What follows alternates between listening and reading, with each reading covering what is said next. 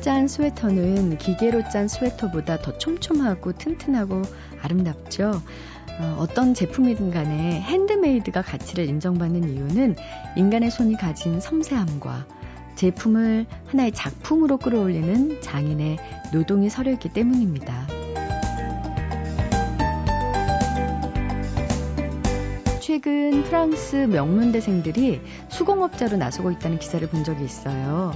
학위로 뭔가를 입증하고 직업으로 연결시키는 것에 동의하다기보다는요, 어, 목수나 제빵사, 세공업자처럼 손으로 구체적인 대상을 만지고 생산하는데 인간적으로 끌린다는 게 그 이유였습니다.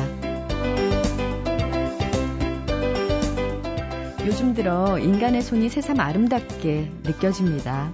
무더운 날씨 속에서도 부지런히 밭을 갈고 건물을 올리고 거리를 청소하는 투박하지만 아름답고 고마운 손들이 숨막히게 뜨거운 올 여름을 굳건히 지켜주는 것 같습니다.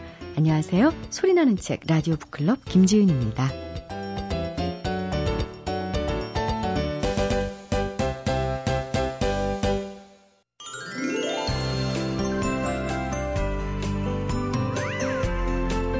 지구촌을 달궜던 런던 올림픽이 어느덧 폐막을 앞두고 있어요. 아, 스포츠를 별로 좋아하지 않았던 분들도 이번 올림픽 보면서 아, 참 세상의 모든 운동 경기 이렇게 다 하나하나 재미있을 수가. 아, 이런 거 느끼셨을 거예요. 사실 별로 관심이 없어서 그렇지 관심을 갖고 들여다보면 흥미진진한 것에는 책도 빠질 수 없습니다. 올림픽만큼 재밌고 감동적인 책. 세종대학교 만화 애니메이션학과 한창환 교수와 책마을 소식에서 만나봅니다. 안녕하세요. 안녕하세요. 이번 올림픽도 즐거웠지만 참 올림픽 기간 동안 또 못 읽었던 책 네. 이제 좀 읽어봐야 되지 않겠습니까? 뭐 이번 올림픽 기간 동안에 여러분들 다 경험하셨겠지만 우리는 런던에서 출퇴근을 했다. 뭐 이런 말을 많이 합니다. 선수들은 경기를 하고 밤에 자지만 우리는 하루 종일 일하고 밤에 잠을 못 자는 이런 사례가 있었습니다. 아주 더웠던 열 달이지만 선수들의 훌륭한 성과 때문에 흥미롭고 즐겁게 밤을 지냈었던 그런 기억인데요. 네. 자, 이제 올림픽도 마무리 돼갑니다. 자, 올림픽 마무리 돼가니까 여러분도 좋은 책을 골라서 이제 보셔야죠. 이번 여름에 만날 수 있는 좋은 책한권 소개드리겠습니다. 아, 김경미 시인이고 방송작가신데 김경미 시인이 쓴 심리학의 위안이라는 아. 책입니다. 본인이 쓰신 심리 이야기인데 네. 본인이 늘 계속 걱정하세요. 나 심리학자가 아닌데. 아. 심리학자가 아닌 내가 아. 요즘 심리학이 대세라고 하는데 이런 식으로 심리학 글을 막 써도 되는 건지. 근데 저는요, 이 글을 읽고 참 즐거웠던 게 요즘 현대인들이 가장 무섭고 힘든 게 소통의 부재거든요. 음. 제가 한 몇 달 전에 소개해드린 책 중에 왜 백설공주는 자꾸 문을 열어줄까라는 책이 있었습니다. 외로워서. 외로워서. 음. 대화할 사람이 없어서. 음. 우리가 생기는 우울증이나 정신병의 가장 중요한 이유는 못 풀기 때문에 그렇습니다. 누구랑 만나서 얘기를 하고 시원하게 울든지 화를 내든지 뒷담화를 하든지 그걸 풀어야 되는데 못 풀기 때문에. 근데 이, 이 뭐? 책은 심리학자와 내지는 정신과 의사와 상담하는 것처럼 음. 책을 읽으면서 본인이 상담이 될 수 있는 책이라고 제가 드리, 드리고 싶습니다. 네. 말씀. 그래서 본인이 했던 경험을 근거로 해서 또 글들이 되게 짧은 에피소드로 이루어져 있기 때문에 읽으면서 아 나도 그럴 때 있었는데 아 그때는 그렇게 푸는 게 낫겠구나라고 해결하는 방법을 주는 책이어서 오늘 소개를 해드리는 거고요. 아, 처음에 시작할 때 이런 얘기를 합니다. 매력을 키우려면 걱정을 덜어라. 이런 주제가 있는데요. 아. 영문학자인 존 캐리가 엮은 지식의 원전에 따르면 이런 식으로 모든 짧은 에피소드들이 처음에 어디서부터 시작됐다는 근간을 확실히 밝혀두고 있습니다. 그거 굉장히 좋은 네. 자세네요. 좋은 글쓰기죠. 네. 또 네. 그래서 더 많이 우리가 많이 독서를 하면서 많이 얻음을 느끼게 되는데 걱정, worry라는 단어가 있지 않습니까? 걱정이라는 네. 영어 단어는 사냥개가 사냥감을 잡아서 죽이는 모습을 묘사한 고대 독일에서 유래했답니다. 어, 그래요. 예, 처음 옥스퍼드 영어 대사전에 올랐을 때 워리의 뜻은 탐욕스럽게 삼키다, 개걸스럽게 먹다, 사냥개가 사냥감을 잡을 때 물거나 흔들어서 죽인다 이런 식의 아주 좀 비참하죠 단어가 이런 뜻이었답니다. 근데 그게 걱정의 화살이 남이 아니라 자기 자신에게 돌려져서 지금 같은 막연한 자기 불안이나 염려라는 뜻이 된 것이 19세기 무렵이었다고 그럽니다. 그게 뭐냐면 현대, 근현대 오면서 사람들은 공포의 대상이 남이 아닌 자기 자신이 되기 시작했다는 것이죠. 그러니까 정신적인 어려움, 우울증, 괴로움, 뭐 이런 것들의 가장 중요한 근간은 내가 나를 못 믿는다는 겁니다. 내가 나를 이해하지 못하는 거고, 내가 나를 용서하지 못하는 거다. 그래서 이 책에서도 내가 나를 용서할 수 있는 방법들, 내가 나와 대화할 수 있는 방법들을 제시를 하고 있습니다. 이렇게 얘기합니다. 걱정이란 흔들 의자와 같아서 계속 움직이지만 당신은 어디로도 데려가지 않는다. 걱정이 좀 길어지거나 깊어진다 싶을 때면 늙고 무기력하고 쇠약한 백발노인이 된 자신이 요양원의 흔들 의자에 앉아 있는 모습을 상상해 봐도 좋을 듯 합니다. 아무리 걱정해도 그 걱정은 나한테 나쁜 일을 만들어 오지 않는다는 거죠. 네. 그러니까 걱정을 짧게, 빨리 끝나라는 겁니다. 그래도 효과가 없을 때는 좀 더 자극적으로 사냥개들에게 가혹하게 마구 물어뜯기는 자기 자신을 상상하면서 어머. 걱정의 수위를 낮춰보시기 바랍니다. 어. 본인이 걱정의 수위를 계속 높이면 높일수록 정말 그 단어의 어원처럼 사냥감한테 물릴 수, 수 있다는 네. 거예요. 그러니까 어, 편안히 생각하는 설마 그렇게 뜯기지는 않지. 뭐 이런 생각을 할 것 같아요. 그렇죠. 네. 네. 또 이런 코너 내 안에 있는 세 명의 자라는 코너가 있는데요. 본인이 이제 되게 원고를 쓸 때 대학 도서관에서 원고를 쓴대요. 어, 새 차를 새로 살려고 카세일즈맨을 그 대학 도서관으로 오라고 그랬답니다. 이 사람은 이제 연배도 있으시고 대학 도서관에서 공부를 하시니까 와서는 중형차를 딱 꺼내놓으면서 카탈로그를 교수님이시면 이 정도 다시 하죠. 이랬다는 거예요. 바로 이게 카세일의 하나의 방법이랍니다. 사람의 자존심을 자극하는 거. 아... 그걸 안 산다고 저는 소형차 경차 살려고 그럼 아 그러세요. 이러면서 또 사람을 흥분시킨다는 거죠. 오... 그래서 사람 속에는 세 명의 자아가 있대요. 어린 자아, 중년 자아, 그다음에 나이 많은 자아가 있답니다. 근데 바로 그런 마케팅이 이 나이 어린 자아를 자극하는 거예요. 뭐? 내가 그 정도는 못 살 것 같아? 뭐 사지 뭐. 갚으면 되지. 뭐 이렇게 사람들이 사고를 치게 만든다는 네. 거예요. 그래서 자기 마음속에 있는 자아 중에서 어린 자한 될 수 있으면 재우고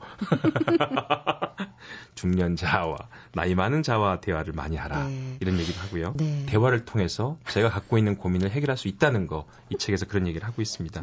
본인이 이런 책을 쓰면서 사이버 대학에서 심리학 강의를 시작했는데 점점 학생들이 많이 들어온답니다. 100명, 200명, 400명 이렇게. 그래요. 그러니까 심리학에 대한 필요성이 그만큼 커지고 있다는 것. 현대 사회가 모든 사람들로 하여금 치료를 필요로 만드는 사회가 아닐까 싶어서 스스로 여러분께서 조금씩 고민되시고 힘드실 때 이런 심리학 책, 오늘 소개해드린 심리학에 위한 책을 읽으시면 하루에 두세 에피소드 읽으시면 그것도 하나의 치료가 되지 않을까. 이렇게 쭉 보면서 아 내가 고민 있는 부분 그 네. 부분부터 읽어도 굉장히 그렇습니다. 좋을 것 같고요. 네, 주제별로 나눠져 있으니까요. 예. 네, 심리학에 위한 소개 잘 받았습니다.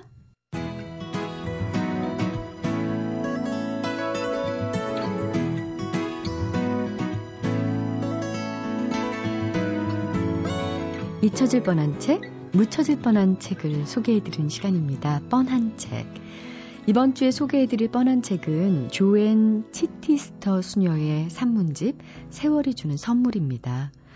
어, 세월이 주는 선물은 자칫 우울하고 슬프게 여기기 쉬운 노년을 어떻게 하면 뜻깊은 축복으로 받아들일 수 있는지를 알려주는 책인데요. 책에 관한 좀 더 자세한 설명 문학수첩의 신주연 팀장께 들어보겠습니다. 음, 나이 들에 대한 그 노년의 삶이 얼마나 특별한 시간인가에 대해서 일깨워주는 그런 이제 에세이인데요. 단순히 젊음을 유지하자라는 어떤 그런 메시지보다 거칠의 뭐 특권 그리고 직위 같은 이제 그런 것들 간판을 이제 털어버리고 시간이 흘러가는 그 노년에서의 삶을 그대로 인정을 하자 그 나이에 맞는 진정한 자아를 이제 찾아가자 그런 게 이제 주로 이제 그 이야기를 하고 있습니다. 나이에 대해서 이야기하지만 굉장히 그 수녀님이 가지고 있는 위트랄까요? 너무 이렇게 진중하지 않다는 거죠. 내가 나이 들었다고 난 나이 든 사람이니 당신들은 나의 메시지를 들어라가 아니라 문체나 이런 것도 재기발랄하고 의외로 지루하지 않게 그리고 책도 그렇게 두껍지가 않아요. 그래서 재밌게 읽을 수 있는 그런 책입니다. 네. 노년의 삶이 참 특별하고 또 그것이 저자인 수녀님의 그 위트를 통해서 잘 전해져 있는 책이 세월이 주는 선물이다. 이렇게 얘기를 해주셨는데요. 영화 은교에 이런 대사가 나오잖아요. 너의 젊음이 너의 노력으로 얻은 상이 아니듯이 나의 늙음도 나의 잘못으로 얻은 벌이 아니다. 그렇죠. 뭐 나이 든다는 거는 죄악도 아니고 또 부정적인 현상도 아닌데 언제부턴가 나이 든다는 게 젊음보다 열등한 것으로 인식하게 됐고 나이가 들어갈수록 젊음을 마냥 동경하고 부러워하게 되는 분들이 많은 것 같습니다. 그래서 우리에게 더더욱 세월이 주는 선물 같은 책이 필요하다는 생각이 드는데요. 어, 조앤 치티스터 수녀가 세월이 주는 선물을 통해서 우리가 얻을 수 있는 나이 든다는 것의 진정한 의미는 무엇인지 문학수첩의 신주현 팀장께 마저 들어보겠습니다. 그 서론에서 얘기하는 것 중에 제가 인상 깊게 읽었던 게 하나가 있긴 한데 이분이 나이가 70세 예요. 이 책을 쓰던 당시에 나이는 70세인데 이 책을 쓰기에는 내가 나이가 너무 이른 것 같다. 내 나이 90대 개정판을 낼 생각이다. 그러니까는 한편으로는 그게 또 다른 열정이지 않을까 싶어요. 젊었을 때 열정과는 또 다른 의미의 열정을 찾아간다라는 어떤 그 의미가 아닌가 싶습니다. 저는 오히려 이 책이 나이 드신 분들보다 젊은 분들이 읽었으면 좋겠다라는 생각을 좀 갖고 있었는데요. 주변에 이렇게 보면은 아 이제 내가 너무 좀 나이가 많이 먹었지 뭐 이런 얘기들 사실 그런 얘기는 제가 20대 때부터 항상 제 주위에서부터 들어왔던 것 같아요. 제 주위의 친구들을 통해서 돌아보면은 결코 나이 든 나이가 아닌데 스스로를 자꾸 이렇게 더 노화시키는가 정신적으로 그런 분들을 위해서 한번 지금 내가 이 시점에서 가장 최선을 다할 수 있는 것은 무엇인가 라는 거에 대해서 고민을 하고 생각할 수 있는 어떤 기회가 될 수 있지 않을까라는 생각에서 이 책을 권해드리고 싶습니다. MBC 라디오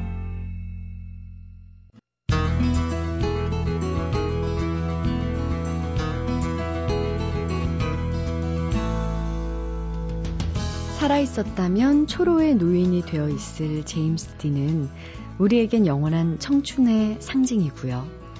박범신 작가는 이른이 가까운 나이에도 여전히 청년 작가로 불리죠.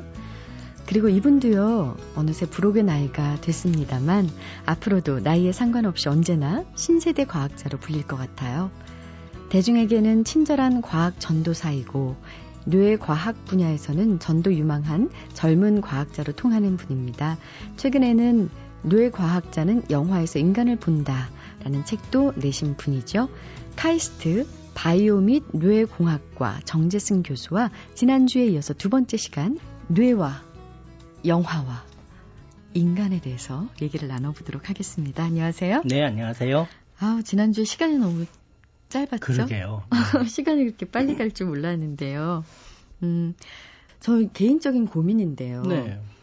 어릴 때 일은 너무 생생하게 기억나거든요. 음. 정말 그 장면과 부모님의 뭐 말투와 뭐 내용과 뭐 남동생과의 뭐 대화 내용, 뭐 무슨 옷을 입었는 것까지 음. 다 기억이 나거든요. 네. 아주 어릴 때 일인데도. 아 근데 어제 일이 생각이 안 나요. 네. 그래서 영화 보면서 메멘토 보면서 남의 얘기 같지가 않더라고요. 네. 자연스러운 노화 과정이고 지금 이제 우아하게 나이 들어가고 계신 거고요. 네.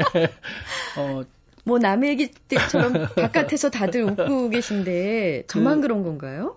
제가 요즘 가장 많이 듣는 질문이 음, 아 내가 요즘 건망증이 생긴 것 같다. 어. 요즘 최근 기억들 잘 잘 못하고 얼굴과 이름 매치 잘 못하고 기억 못한다. 진짜 이름도 왜 20년 지기 동료인데 네. 왜 갑자기 이름을 네. 부르려고 그러는데 음. 혀끝에서 맴도는 거예요. 네. 그래서 이제 어 내가 치매 초기 증상이 아니냐 뭐 네, 이런 걸 이제 걱정하시는 고민... 분들이 네. 되게 많죠. 예. 그래서 다들 말씀드리죠. 전혀 치매 초기 아니고 그냥 늙고 계신 거라고. 아주 자연스러운 현상이고 45이 넘어가면 급격히 그런 일이 벌어지는 건 그래요? 너무 자연스러운 일이다. 어머나 그러면 어머 어떻게 이것보다 네. 더 심해진다는 얘기네요. 네. 큰일 났네. 준비를 마음의 준비를 하셔야 되고요. 그다음에 네. 메모하는 습관을 들이시면 좋죠. 네. 아. 그게 기억 자체를 못하는 거라기보다는요, 기억을 인출을 잘 못하는 것이 더 큽니다. 못 꺼내는군요. 예, 예. 그러니까 머릿속 어딘가에 있고 누가 네. 말해주면 맞아. 그거지 알아요 바로 그런데 인출을 못하는 거거든요 그만큼 네. 머릿속에 많은 게 들어있기 때문이라고 어. 예, 자위하시면서 네. 메모하는 습관을, 습관을 예, 들이면 들여라 네. 왜 그 얘기 아시죠? 아저씨 전설의 고향 가주세요. 이렇게 네. 했더니 기사 아저씨께서 잘 알아서 예술의 전당으로 모셔다 드렸다고. 네. 그러니까 서로 이제 네. 나이 들어가면서 이해하는 부분이 생기는 건데 네. 나이 들지 않았는데도 네. 이 영화 메멘토에서처럼 네. 단기 기억 상실증에 걸리는 원인은 뭘까요? 네. 그 우리 뇌에 해마라는 곳이 있습니다. 그 해마가 하는 일이 단기 기억을 장기 기억으로 넘기는 일을 합니다. 그래서 쥐를요 물에 빠뜨려요.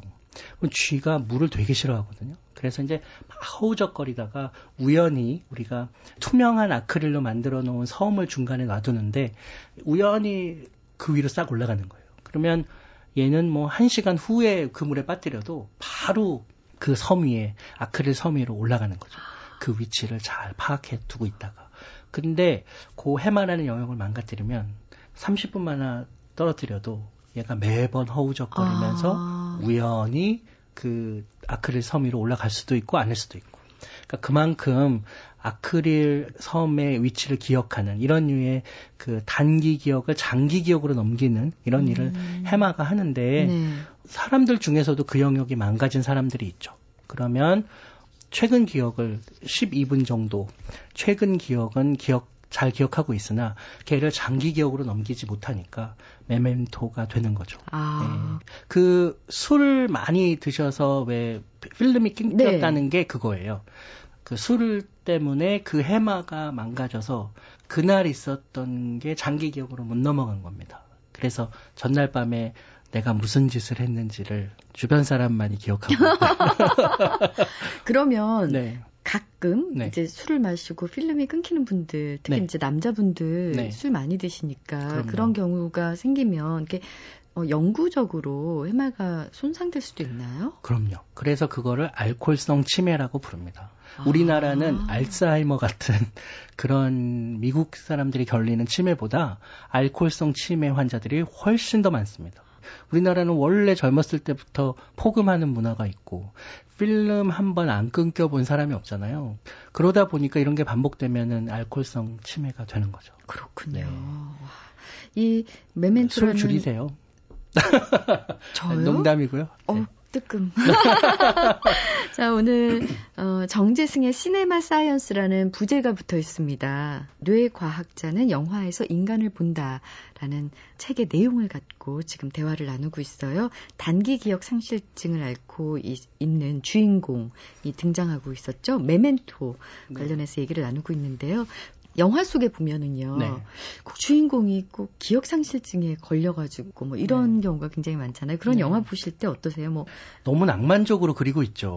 아유, 정말 사소하게 사람 얼굴만 제대로 기억 못 해도 너무 답답하잖아요. 근데 정말 이렇게 뭐 장기 기억을 못 갖는 이런 환자들은 굉장히 불행하고요. 그리고 기억 상실이라는 것은 자아에 대한 정체성 상실하고 같은 궤를 합니다. 그 왜냐하면 결국 나란 내가 지금까지 경험한 것들에 의해서 형성되기 때문에 내가 뭘 경험했는지가 온전히 나를 형성하거든요. 근데 내가 기억을 잃어버리는 순간 관계가 단절되고 나의 과거를 잃어버리니 나는 지금 누구인가에 대해서 답을 해줄 수가 없는 거죠. 그러니까 본인들은 너무나도 고통스럽고요. 그리고 그 실마리를 다른 사람은 해결해 줄 수 없다는 거. 그것이 너무나도 절망스러운 거죠. 예, 그러다 보니 어, 영화에서 나오는 것처럼 그렇게 음. 그냥 애틋한 질병, 그 나도 한 번쯤 기억상실증 걸려보고 싶어. 뭐 이런 제 주변에 그런 여자분들 음. 있죠. 예, 그게 되게 낭만적인 병이라고 음. 생각하고 또 과거에 그 자신이 잘못했던 것들 이런 것들을 이렇게 한 번에 지워버릴 수 있는 기회라고 생각하는 분들도 있는데 사실은 굉장히 고통스럽습니다. 음. 그렇게 골라서 기억을 지울 수 있다는 그런 내용의 영화들도 꽤 있지 않았어요? 있죠. 네. 네. 그러니까 그... 예를 들면 대표적인 예가 이제 이터널 선샤인 같은 영화가 그런 영화죠. 이터널 선샤인 같은 경우 예를 들면 어, 그런 병원이 있는 거예요. 그래서 그 짐 캐리와 케이트 윈슬렛 둘이 사랑을 했다가 헤어졌는데 이 케이트 윈슬렛이 그 실연의 고통이 너무 커서 그 병원에 가서 그 자신의 남자친구에 관한 기억을 지우는 거죠. 그리고 그 병원은 짐 캐리에게 엽서를 보냅니다. 당신의 옛 여자친구가 당신과의 사랑했던 기억을 간직하기엔 실연의 상처가 너무 커서 당신의 기억을 지웠으니까 길에서 만나도 아는 척 하지 말고 당신을 몰라보더라도 놀라지 마라. 예. 이 엽서를 받고 이게 무슨 염장 지르는 엽서인가.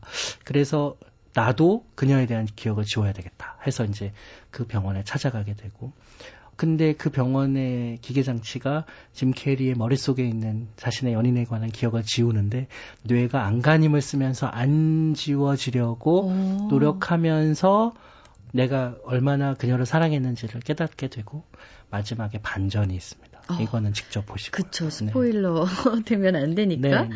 근데 실제로 네. 그럴 수 있나요? 과학적인 힘을 빌린다면? 네, 있습니다. 제 학생이 그걸로 박사 논문을 쓰고 있죠. 네, 그게 제가 그 이터널 선샤인을 미국에서 그 영화를 보고요. 너무나도 감동해서 제가 한국에 와서 제 첫 학생한테 준 연구 주제가 그거였어요. 네. 네 일단 그 영화를 보게 했고, 네, 이거를 만들어라. 그래야 졸업한다. 그랬더니 그 학생이 해보겠다고. 그러니까 이제 근데 그 영화의 설정은 이런 거예요. 어, 예를 들면은 내 여자친구를 떠올릴 만한 기억 요소들이 너무 많잖아요. 예를 들면 어, 작년 크리스마스 때 내 여자친구가 선물했던 고민형 예. 이런 게 있으면 고민형을 보는 순간 막 그때 날들이 떠오르는 거죠. 그러면 이제 그 병원이 해주는 일은 고민형을 보여줬을 때 뇌 활동을 찍은 다음에 막 활발히 활동하는 뇌 영역을 조금씩 조금씩 망가뜨립니다. 네, 그러면은 다음에는 그 고민형을 봐도 그 패턴이 떠오르지 않으니까 관련된 연관 기억들이 안 떠오르는 거죠. 네. 근데 이제 문제는 뭐냐 하면은 그녀를 떠올리게 하는 기억은 너무나도 많고, 네. 네. 그것들을 다 뇌를 망가뜨리면서 지우면, 어, 뇌의 여러 군데를 너무 많이 망가뜨려야 되기 때문에, 고민형을 보면 그녀에 대한 기억이 떠오르지 않은 건 다행이지만, 이게 고민형인지도 모르는, 음. 네, 바보가 된다는 단점이 있죠. 네. 그래서 이 문제를 실현한 여, 사람, 연인들에게 적용하기 너무 어렵겠다. 그렇지만 외상후 증후군이라는 환자가 있습니다. 예. 예를 들면 대구 지하철 참사를 경험했던 분들은 지하철이 오는 삐리비리비리 하는 그 소리만 들어도 숨이 가빠지고 식은땀이 나고 멈추고 이렇게 움직이질 못해요. 그냥 탁 멈추게 되고 머릿속이 하얘지고 아무 생각이 안 나는. 예. 그런 하나의 기억 때문에 너무나도 큰 정신적 상처를 입은 분들이 계시거든요. 그런 분들은 그 기억을 지워드리면 뭔가 정상적인 생활을 할 수 있겠죠. 그건 뇌의 어떤 부분을 그러면 네. 건드리는 네. 건가요? 네. 그래서 이제 다행히도 우리, 저희가 썼던 방법은 우리 뇌에는 그렇게 아주 고통스러운 기억을 스스로 지우는 뇌 영역이 또 따로 있어요.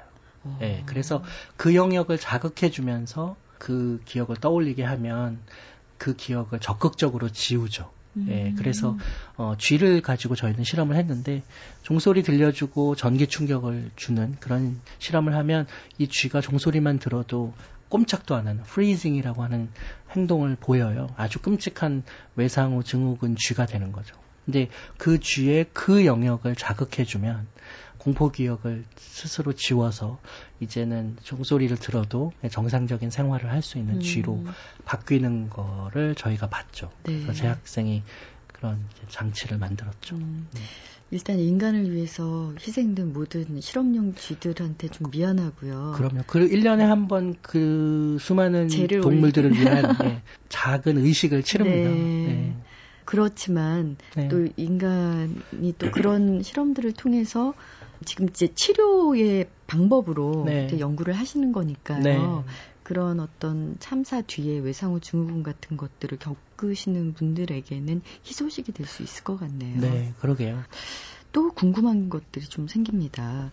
뭐 미국에서 얼마 전에도 총기 난사 사건이 네. 있었고요. 네. 이른바 우리나라에서도 그런 묻지마 범죄들이 종종 생기는데요.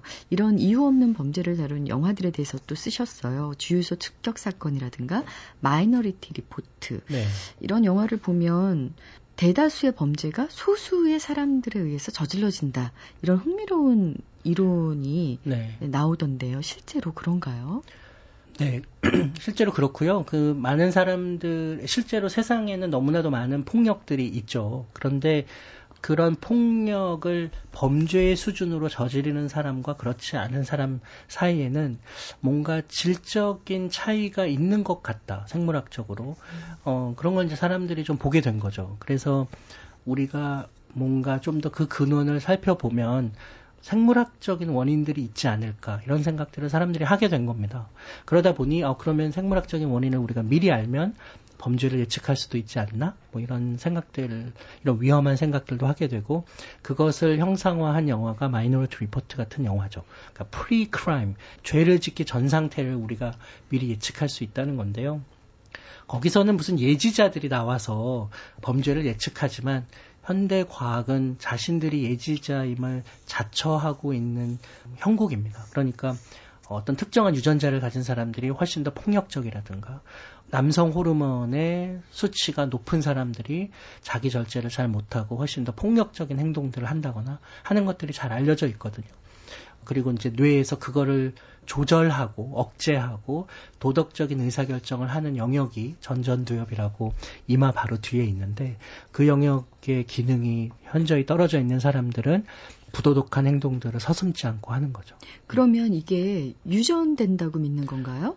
그런 요소가 한 40% 정도 있는 것 40%. 같고요. 네, 환경적인 요소가 좀 더 많은 것 같고요. 네. 네. 여기 보니까 뭐 살인 사건의 71%, 네. 강간의 73%, 폭행 사건의 69%를 저지르는 사람들이 단지 6% 사람들에 의해서 네. 저질러진다. 네. 근데 이제 이런 사람들이 말씀하신 대로 뭐 남성 호르몬이 네, 과다, 과다 분비되거나 네. 어, 특정한 이상 유전자를 가지고 있거나. 아.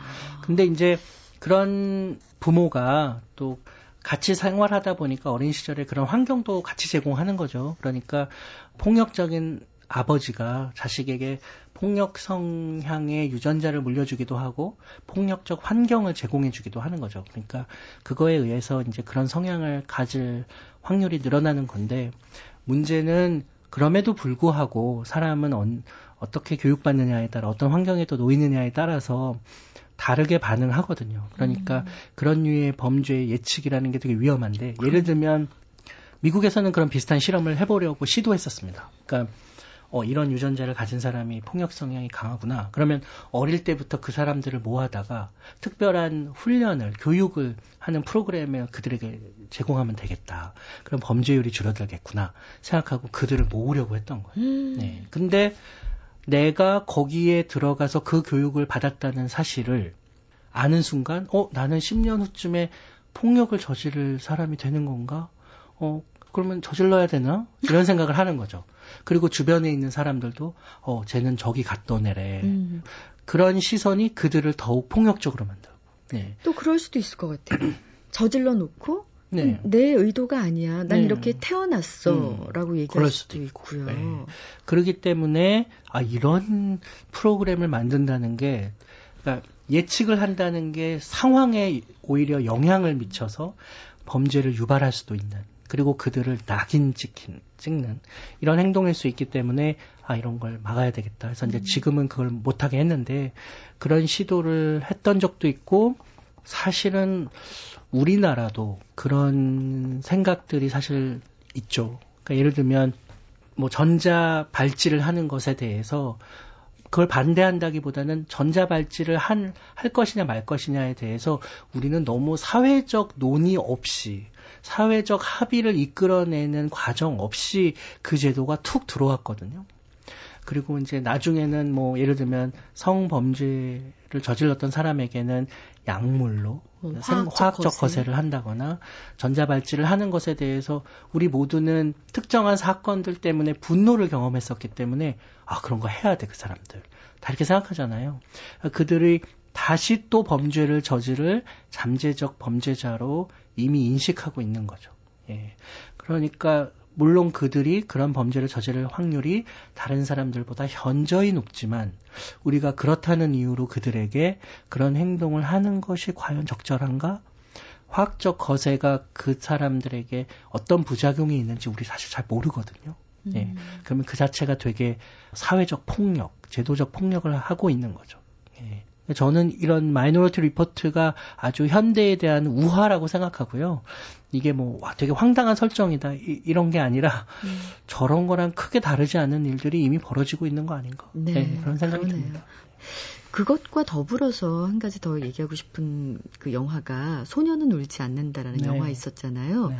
그러니까 원래 여자인 거죠 주인공이 음. 그 힐러리 스랭크였나요? 예, 예. 저 처음에 남자인 줄 알았는데 네. 이거 원래 여자인 거죠. 네. 그 생물학적으로. 네. 그러나 남자의 자아를 가지고, 가지고 있고 있는. 그러니까 몸의 성과 뇌의 성이 다른 겁니다. 음. 그래서 나는 뭐 예를 들면 뭐 여자의 몸을 가지고 있는데 남자의 뇌를 가지고 있다거나 남자의 몸을 갖고 있는데 여자의 뇌를 가지고 있다거나 그러다 보니 그 사람이 그 성에 맞지 않은 행동을 한다고 혹은 자기 스스로를 성에 맞지 않은 정체성을 가지고 있다고 주변 사람들은 느끼는 거죠. 그러니까 어, 되게 이상한 애다 이렇게 생각하고 음. 심지어는 변태라고 예전에는 생각했었고 음. 그런 행동을 하는 애들을 놀리고 근데 이제 그것이 생물학적인 문제다라는 걸 우리가 알게 되면서 이제 그들을 이해하게 된 거죠. 어떤 생물학적인가요? 그러니까 정말로 어 남자의 몸을 가졌지만 자신이 여자라고 믿는 그래서 트랜스젠더가 되기를 원하는 그런 사람들이 정말로 어 뇌는 여자의 뇌를 가지고 있는 거예요. 몸은 남자인데. 그래서 어, 여자처럼 생각하고 행동하고 심지어는 자신의 몸이 지금 뭔가 뒤바뀌어 있다고 생각하는 거죠. 그 영화에서처럼. 그러다 보니 결국은 내 원래 정체성으로 돌아가야 된다고 생각하니까 예, 성기를 바꾸는 수술을 하고 어, 호르몬 주사를 맞고 그 원하는 이성의 옷을 입고 예, 음. 예, 그런 행동들을 하게 되는 거죠. 네. 음. 예, 뭐 특별히 이상하다고 생각하다기보다는 그뭐 생물학적으로 그게 잘 매치가 됐어야 되지만 그 불행한 상황인 거죠. 그렇지만 그거를 인정하고 이런 생물학적 환경에서는 그렇게 행동하는 것이 자연스럽구나 하면 그거를 우리 사회가 받아들이는 여유가 필요하고 그 전까지는 트랜스젠더 성전환을 원하는 환자들에 대해서 우리가 이제 고운 시선으로 보지 않았다면 이 소년을 울지 않는다는 그의 관점에서 예, 그가 어떤 느낌으로 세상을 살고 있는지를 우리로 하여금 공감하게 하고 사회적 맥락에서 생각해 보게 하는 음. 영화인 것 같아요. 네. 되게 좋은 영화인 것 같습니다. 굉장히 좋은 영화고 네. 아울러서 뭐 아주 오래된 영화지만 세장 속의 광대라든가 네. 아니면 투엉푸, 뭐 예. 프리실라 이런 영화들 네, 보면요. 네. 여장 남자라고 네. 해야 되나요? 그런 분들이 이제 영화 속 주인공으로 많이 등장을 하잖아요. 네. 그리고 굉장히 오래된 영화이기 때문에 아마 그 시대의 정서가 음. 반영이 돼서 네. 얼마나 고통스럽게 살아가는지가 네. 생생하게 좀 잘 그려져 있고요. 맞습니다. 네. 근데 좀 차이가 있는 건가요? 예를 들어서 어 내가 꼭 남자로 예, 저는 이제 여성인데 어, 난 남성으로 내가 변신해야겠다라는 음. 결심을 하는 것과 네. 나는 내 취향이 남자 복장이 더 편하고 좋다, 네. 어울린다고 생각한다. 네. 뭐 이런 게 좀 차이가 음, 있는 건가요? 보, 아니, 그러니까 그렇게 이제 나는 남성적인 옷이 나는 바지가 좋고 파란색이 좋아 이런 거는 지극히 정상적인. 여자 입장에선 그런데요. 예를 네. 들어서 이제 정재승 교수님이 네. 난 치마가 좋아. 네. 그게 이제 좀 다른 건데. 네. 그, 네. 어, 전 치마가 좋고요.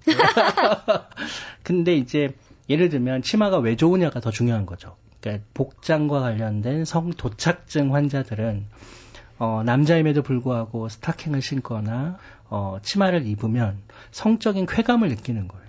그거는 내가 여자이고 싶어서 혹은 여자라고 믿기 때문에 입는 것이 아니라 아. 예, 여자의 옷을 입으면서 그게 쾌락을 주는 거죠. 그래서 그 옷을 입는 거기 때문에 도착증은 따로 분류를 하고 우리가 이제 아 이 사람들은 좀 비정상적인 방식으로 성적인 자극을 원하는구나 이렇게 생각하는 거고요. 근데 이제 내가 정말로 남자임에도 불구하고 뇌는 여자여서 아, 나는 여자가 되고 싶고 사실은 나는 여자인 것 같아 라고 스스로 믿으면 자연스럽게 여자 옷이 예뻐 보이고 그럴 것 같아요. 그것이 나에게 맞는 걸맞는 옷이라고 생각하는 거죠. 음, 네. 아 그런 차이가 있네요. 네. 예, 예.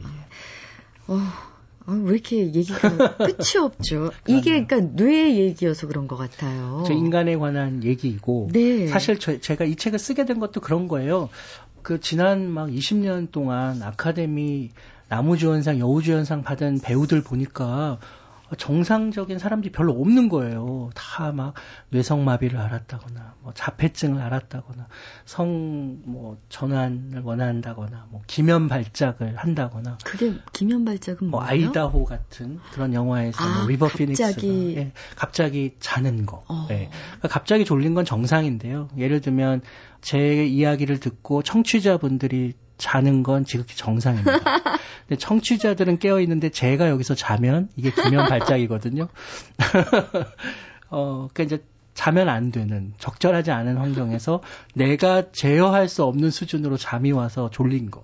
이게 이제 기면 발작이고 네.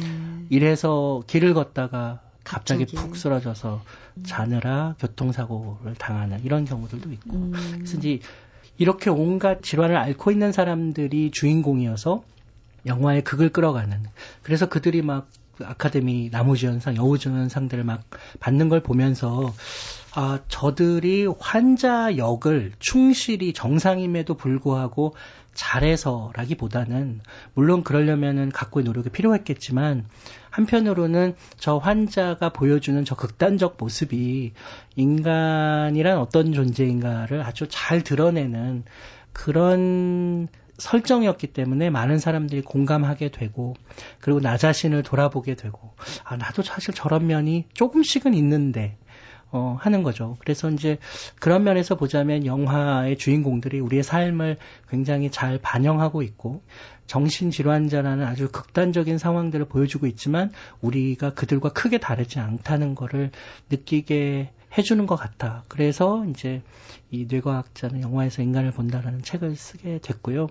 이 책은 제가 한 10년 전쯤에 썼던 글들입니다. 예, 그러니까 그 과학 콘서트를 썼을 때 그 청년 정재승의 글인 거죠. 근데 그때는 이게 좀 부끄럽고 아 이게 바로 세상에 내놓기 조심스러워서 계속 이제 두고두고 묵혀두면서 조금씩 고친 글을 이제서야 이제 물리학자는 영화에서 과학을 본다 개정판을 내면서 아, 이 거울 이미지 쌍둥이 책을 같이 내면 좋겠다 해서 낼 용기가 생겼습니다. 네, 용기 잘 내셨습니다.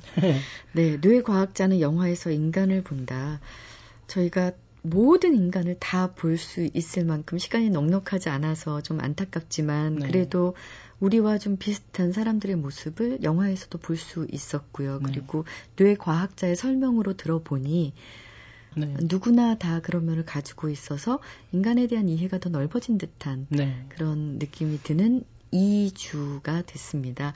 2주 동안 시간 내주셔서 감사드리고요. 네. 마지막으로요. 어, 뇌 과학자시니까 네.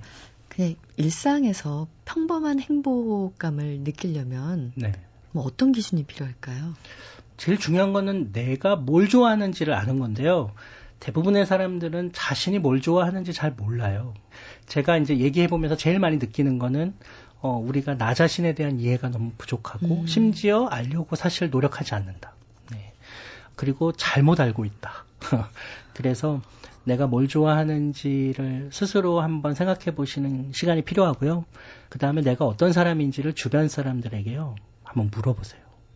그러면은 되게 충격적인 경험을 하시게 될 겁니다. 어, 내 머릿속에 있는 나와 내 치, 주변 사람들 머릿속에 있는 내가 되게 다르구나.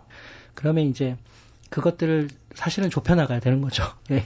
그리고 내가 원래 좋은 사람인데 제 주변 사람들 그렇게 생각 안 하는구나. 이제 이런 걸 깨달으면서 삶을 반성하게 되고요. 그게 조금씩 조금씩 좁혀지면서 어느 순간 좀 예전하고는 좀 다른 즐거움들을 소소하게 느끼게 되실 겁니다. 네. 뇌 과학자가 제시한 행복의 두 가지 팁을 네. 얻었습니다. 한번 실천해 보고 성공률은 나중에 네. 네. 확인을 해 보겠습니다. 네. 자, 오늘 북카페 영화 속에서 나타난 인간의 심연을 뇌과학으로 들여다봤습니다. 뇌과학자는 영화에서 인간을 본다. 한번 꼼꼼하게 읽어보시면 뭐, 나 자신에 대해서 우선 더 잘 알게 될 것 같고요. 조금 더 행복해질 수 있을 것 같습니다. 2주 동안 고생 많으셨습니다. 고맙습니다. 네, 고맙습니다.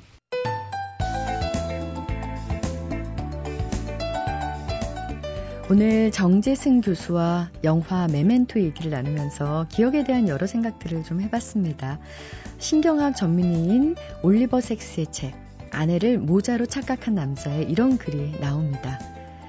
기억을 조금이라도 잃어봐야 우리의 삶을 구성하고 있는 것이 기억이라는 사실을 알 수 있다. 기억이 없는 인생은 인생이라고조차 할 수 없다는 것을.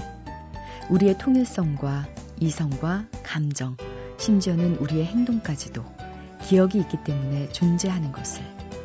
기억이 없다면 우리는 아무것도 아니다. 네, 기억은 곧 삶이고 하나의 세계이면서 나를 만들어가는 자아가 될 수도 있겠죠. 오늘 하루는 먼 훗날 또 어떤 기억으로 남게 될까요? 궁금해집니다. 지금까지 소리나는 책 라디오 북클럽 아나운서 김지은이었습니다.